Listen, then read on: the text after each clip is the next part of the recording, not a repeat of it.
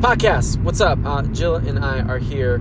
If you don't know who Jill is, she's my friend who's awesome, and we talk about spiritual stuff and creative stuff, and we go on adventures together. And we're both musicians, and we play on stage. And we're driving currently to Sedona, Sedona, Arizona, Sedona, Arizona, and we're gonna go fucking maybe like climb some rocks and look at the earth. Oh, you think? Be, be oh, one, you one- think we're climbing one of, rocks? be one of the trees in, in the forest and the pixies and make videos and just just smile. But we're talking about stage fright right now. And as she started talking, I was like, oh my god, this is like gold. Like you, we need to record this and bring it to the people that we love and want to help. So we're gonna talk about stage fright in relation to being spiritual and being in the present moment and awakening to your life purpose. So. So, yeah, so I was telling Dante that um, I have horrible stage fright. And this has kind of crept up on me over the years. You know, uh, I have a degree in musical theater from the University of Arizona, Bear Down. And go Cats. Whoop! And um, I, I was on stage all the time in college. And I think, like, if you do something all the time, it's habit, and your fear really starts to lessen because, you know, you're doing it all the time, and you build your confidence through craftsmanship, I think, through getting better at what you're trying to do. So, you know, now. So has that been your experience as a musician over Yes. time? That's what you found to be the case. Well, yeah, it started kind of, you know, when I when I left college. Then, you know, I didn't have as many opportunities to be on stage. I moved to Chicago. I was auditioning, and every audition made me feel like I wanted to throw up. There was nothing joyful in it. I didn't. It just was like terrifying most of the time. But I would like muscle my way through it.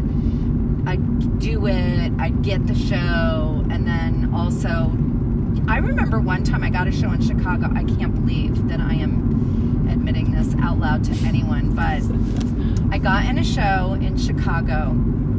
It had been written by the premier lesbian playwright, and it was a show. It was a musical, and it was all about these lesbians that were forming this musical group and I thought the show was super cool. I loved the cast. I loved doing it. But there came a night when I was supposed to go to the theater and I was so overcome with stage fright that I literally called in sick and fucked Wow. everybody over. Wow. Like, hugely fucked everybody over because guess who was coming to the show that night? A bunch of critics to write about the performance, Oh right? man. So I think in my head, I was like, oh my God, these critics are coming. Oh my God, I'm not good enough for this. Oh my God, even though I'd been doing the show for like two weeks. Spiral just down. spiraled down, just totally spiraled down. And I called in sick. I was like, I'm throwing up. I cannot do this. I cannot come. And they were like, what are you talking about? The critics are coming. You have to come. We don't have a we don't have a stand-in for you. And I'm like, sorry, dudes, peace out. Because I was so fucking freaked out and filled with panic. I couldn't, I could not leave my house. I just couldn't. That was probably the first time that I had a panic attack around Performing. performance. Yeah. So now, you know, I'm much older. I don't know about wiser, but I'm much older than that. And now I'm just trying to kind of rebuild a, a music career. And I'm going to open mics. And it, you know, there's challenges around it that I won't go into because I'm a singer and I don't play my own instrument. So I have to find people that will play for me. That's got its own set of challenges and panics. But even when I know I can go to a gig, like with my husband, who is a phenomenal jazz guitarist and makes space for me, you know, he kind of works around me. And if I screw something up, he's got my back, he's got me covered, he knows how to cover it for me. I feel way more comfortable with him. But even that is like stress inducing for me. Like, oh my God, I've got to be good. I can't fuck this up.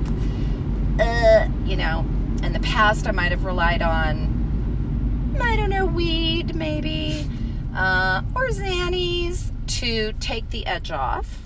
Uh, so I didn't feel so stressed out about it. And now I'm just trying to not rely on outside substances to relieve that pain or that stress. I'm just trying to rely on myself. And so, you know, as we were just listening to this podcast, and you can kind of jump in and talk about the podcast we were listening to, maybe.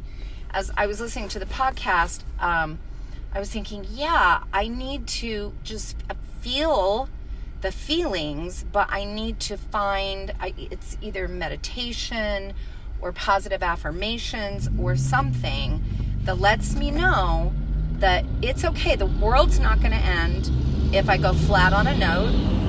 Nobody's going to die if I mess up a lyric. I'm not going to die, right? So, and I'm supposed to be doing this because it's fun. I love it. And it brings me joy and brings other people joy. So I should be focusing on those things, focusing on bringing the joy, being filled with joy, aligning with what I love to do. And I think that will help relax me into a place where I'm not so freaked out. That's what I have to say. Yeah, I think uh, the podcast we're listening to with Aaron Doughty, Julien Himself, and uh, RSD Tyler from the company Real Social Dynamics, they uh, talked about many things, but one thing that stuck out to me was this concept of creator versus creation. So, wanting the creation, the final product, needing this result, this outcome to be this certain way, or to just be the present stillness, the present awareness, and be the creator of the experience and, and not attach to the result. And it's funny you, you mentioned like t- Xannies or like you know, weed or alcohol. Cause I, for, I mean, when I was, when I was getting really serious about, okay, I'm going to open mics, I'm getting over my stage fright, I'm fucking doing this. For about a year, two years, was just filled with like chain smoking in the smoking section before yeah. going up, just piling on drinks. If anyone had weed, amazing. I just smoke a bunch of weed. And the funny thing would be, reflecting on that right now, I remember going up, like like walking up this this little you know staircase to the stage, like I'm about to give this fucking speech, and I, am sitting down just overloading with adrenaline, and I would I would take the, the, the smoke the cigarettes beforehand to calm the nerves, which then would amplify the nerves, like it would have this this this calming effect, but then on the back end it would also like smash me down with like even more anxiety. And then I would get so shit faced or like so buzzed from the weed and the alcohol combination that it would kind of like mute the anxiety. It mute, kind of dull the stress, which was great because like wow, now I can actually go on stage and perform and like play these songs. But then what I discovered is when I actually got up there and I, I would record my stuff. I, I would want to post it and I would want to critique it and I would want to see, okay, where could I improve?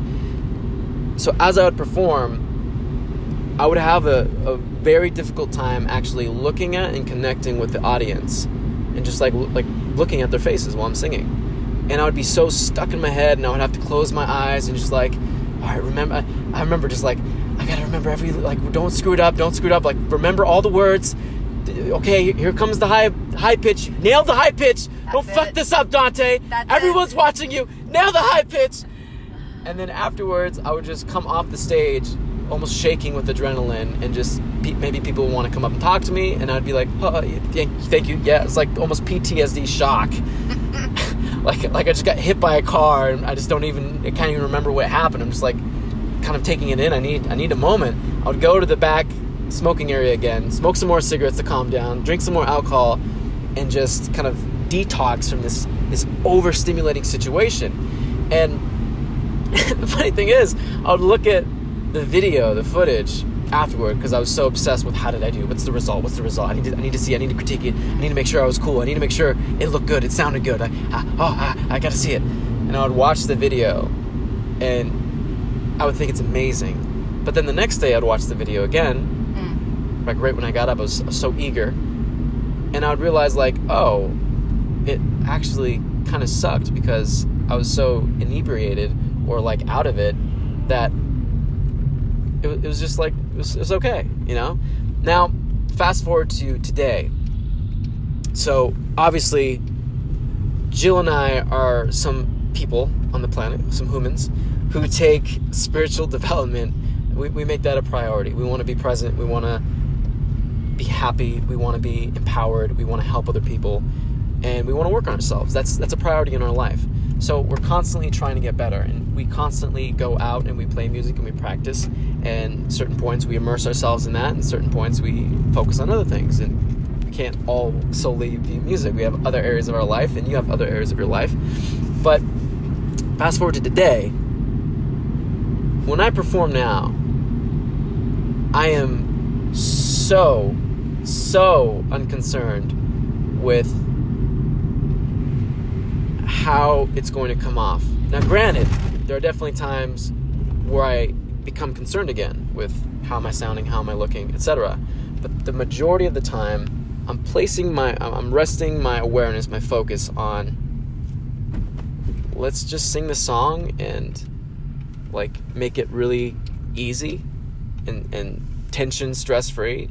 And I'm able to actually look at the people I'm singing to and just look at them and just really enjoy the song, really play, really be with it. Whereas before it was the most it was the most stressful, agonizing thing because I was stuck in my head. I couldn't stop thinking about screwing up or not screwing up and like how I could make this better. But when I started to actually you know, try things like meditation, making that part of my daily practice, looking at my diet, removing you know nicotine, tobacco, weed, alcohol, and just really enjoying the almost adrenaline experience. Like, part, part of me loves music and performing because people are exposed to this this this beautiful thing. It's it's a it's a very it's different than conversation. Like in conversation, you could be talking with somebody and you could have a really great conversation and slowly be building the vibe and like ha- laughing and like it's it's like this this river of like going in different directions, talking about different topics, laughing. And you can have these beautiful moments. You can have these really powerful moments where you just let go and you're just like giggling and dying laughing and it's it's amazing. And I think music has the ability to give people that in a different way and make them really pay attention, really be captivated, and really make them feel something. But also as the performer, as the the creator, so to speak,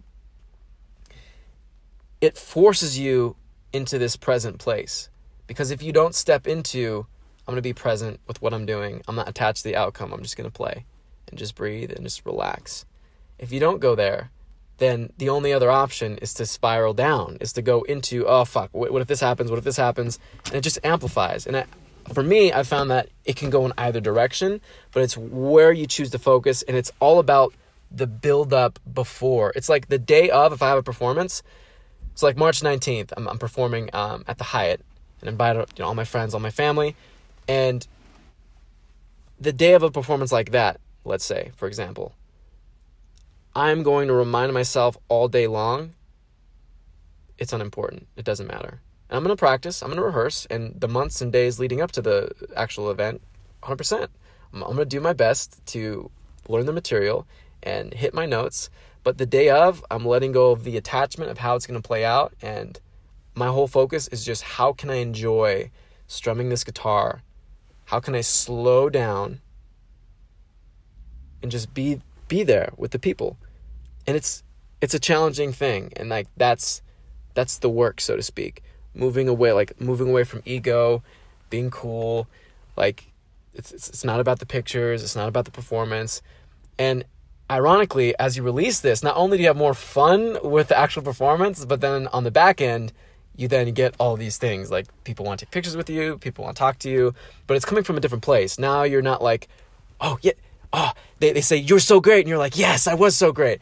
It's now, thank you. Like, then you want to connect with the other person. It's not about taking, it's about like building and connecting, being empathetic and relating to the other person. And I don't know, it's, it's such a joy for me now, like, not clouding myself and not like wading through this haze of, of anxiety and just being able to sit there and just fucking play for people and like genuinely want to give them something without wanting to take anything. I think that's that's the big big theme. But I'm to pass it over to Jill now. Um so I'm to give a shout out to my voice teacher Adon Fanion who is an amazing voice teacher in Phoenix at School of Rock Scottsdale. And um, you can check him out on social media. Adon, A D O N, Fanion, F A N I O N. But um, two things that he has said to me in, in voice lessons that have made a huge impact and that I think I can carry with me um, to help me remember why I'm doing what I'm doing so I'm not so freaked out. One is who gets to say what's good? Who gets to say what's good? It's all subjective, it's all opinion, it's all somebody might like the sound of your voice and guitar and somebody might not, right? And and so who gets to say? Um, just kind of remembering that um, for me is kind of big.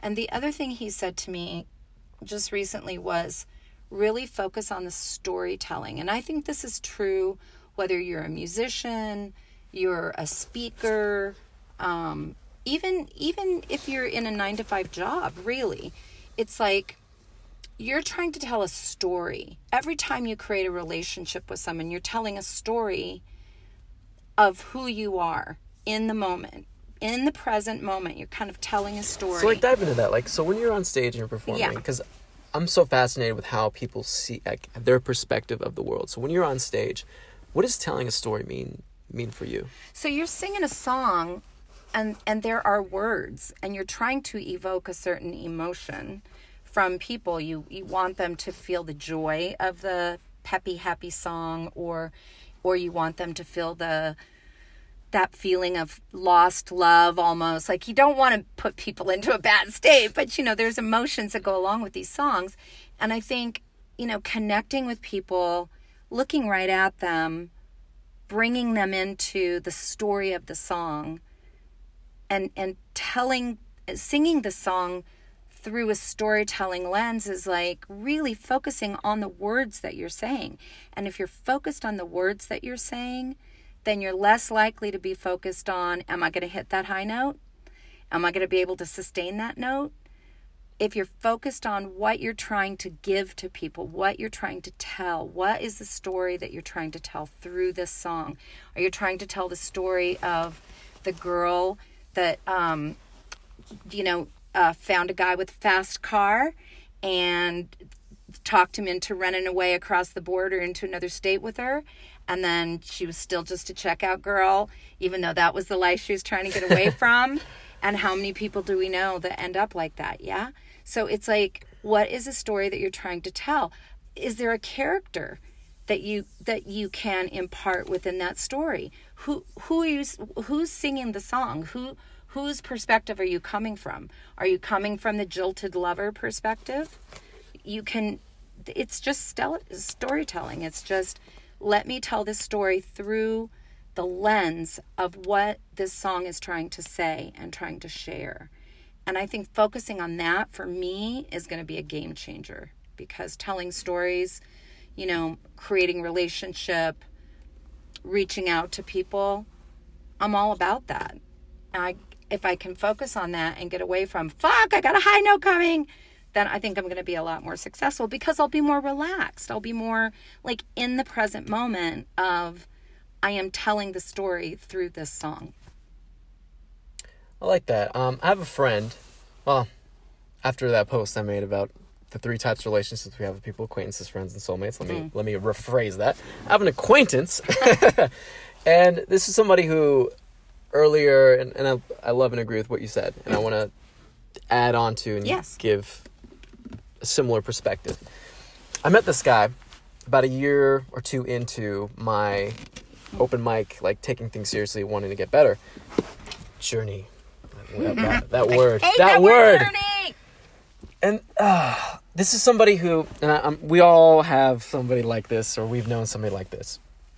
If let's say we're in the smoking section, back back in the day, I mean, I, the bar we, we used to go to closed down, so uh, and I don't go out to that place anymore, so it doesn't happen at all currently. But in the past, we'd be in the smoking section, we'd be talking, hanging out, and one on one, phenomenal person, complimenting, asking about each other's life, talking about stuff. It's great maybe smoking cigarettes, drinking a beer. If a girl was to come into this situation, the communication would then turn to I'm going to belittle everybody else in the group, be it me, be it anyone else there. I'm going to stomp them down to try to look better mm. to get something from this girl, which would be sex or validation or, you know, good feelings. This person would ask for things, you know, through conversation or or like maybe like audio message or something. And there would be this like underlying subtle like almost condescending like i'm better than you like it's it's you're doing me a, i'm doing you a favor by you doing this for me and the the, the funny thing and i'm gonna i'm gonna end it with with this because i have another coaching call here in about eight minutes like i gotta make and we gotta go explore fucking And I have to pee like always. Same. So bad. That's tea run through me. but when you're constantly in this mode of trying to manipulate people, and from a very meta spiritual holy shit consciousness perspective, reality itself, trying to get something from reality, achieve an outcome, make a result happen, and it's coming from a need, a desperate, I gotta have it. You repel people. Whatever you chase, you repel. So if you're chasing going a certain way, you're going to repel it. But the irony that the universe has, that life has for us, is that when we focus on enjoying our life, enjoying the present moment, and just asking, how can I powerfully serve the people around me? Not not necessarily in a business sense, but just in a relationship sense. sitting with Jill. How can I powerfully serve Jill in a positive way? How can I be a really great person with her and share space with her? And it, it might start as like a mental thing you think about, like remind yourself. And I, I do this whenever I go into a client session. I'm mentally going, okay, how do I powerfully serve this person? This is not about me. How do I give the most value possible? How do I show I really care about this person? How do I listen to every fucking thing they're saying? But then as you practice that, it becomes a, a being thing. It becomes automatic. So if you're performing, I, I think there's a, a period of time where we all have to go through the the turbulence on the plane, so to speak. Mm. And then you emerge in the clouds and you're like, oh, it was never about me. It was about why I first started getting into this in the first place was to have fun with it. And then you can actually enjoy your mistakes and you just you laugh at yourself. You can laugh at yourself on stage, you can laugh at yourself as you're walking off the stage and just you you realize that it's not just me up here. It's it's this room. Mm. And we're we're all in this together here and I'm connecting with the with the people not for some result but to connect with them for the sake of connecting with them. And we're all strangers in a world. I don't know where it left off but I mean toward the last little bit the, the point being it's a reminder that we're all fucking connected. God damn it's so beautiful and poetic and now it's ruined. It's not we're, we're all one damn it and it, it's the reminder that we're just we're, we're reminding ourselves of that. We're reminding ourselves like hey we're on a fucking floating rock in space like be present and just let your fucking frustrations go like it, it's a very powerful responsibility and not responsibility and like take it serious but like it's responsibility it's a very it's an honor it's a privilege to remind people to connect to the present moment and fucking feel something besides the daily stressors and thoughts and like and things we have to fucking deal with You're awesome. You know what? You just, I just had the hugest epiphany while you were talking. You know, being able to sing, not everybody can do that. Not everybody can, not everybody is wired that way, right? So it's a gift. And if we have a gift and we really do want to share our gifts and be of service, that's what I should be fucking thinking about all day long. Not, oh, I'm going to blow this note. It's it's how can I be of service uh, in this performance? I'm here to entertain. I'm here to share the stories of these songs, and it, and, and we all have a gift it might not necessarily be music but you have So- something listening Right. listening. So we're just talking about music, you know, but you can look at it through any lens you want to. It doesn't have to be a musical performance. It can be anything. It can be you want to be a speaker, you want to be a, co- you know, you're going for it, being a coach. You're going You for build your chairs. You build chairs. You paint beautiful pictures. You mop floors as a gender. Mop floors. Everybody's got a passion. Everybody's got a purpose in life. And once you find it, and once you know what it is, let it be your gift and let it be of service. That's a huge epiphany for me. Thank you, Dante. Thank you. Thank you. Uh, a good book on this topic is The Ra Material, The Law of One, Book One. Check that out. Um, the, the last, very, very last thing is look, you can go down two paths in life. You can go down a path of service and loving yourself and loving others, and you can go down a path of manipulation and trying to get things. And I think both are okay. And the cool thing about this is at any point down those paths, you have potential, the ability to change paths. You can shift, you can jump if you're coming from this place of manipulation, needing things, scarcity. You can easily just walk over to another path. Just because you've gone down this certain road for a long time doesn't mean like, oh, now I need to spend 12 years to actually come back and heal. Like, no, it can be very instantaneous. That's why, like, it's called a spiritual awakening. It's like you're waking up from the dream of, oh, I've been so immersed in 3D reality of like, tick, tick, tick, tick, tick. Actually, when I serve and I connect with people and just want to be happy and help other people be happy, things get a lot easier. So, thank you, Jill. Thank you, Dante.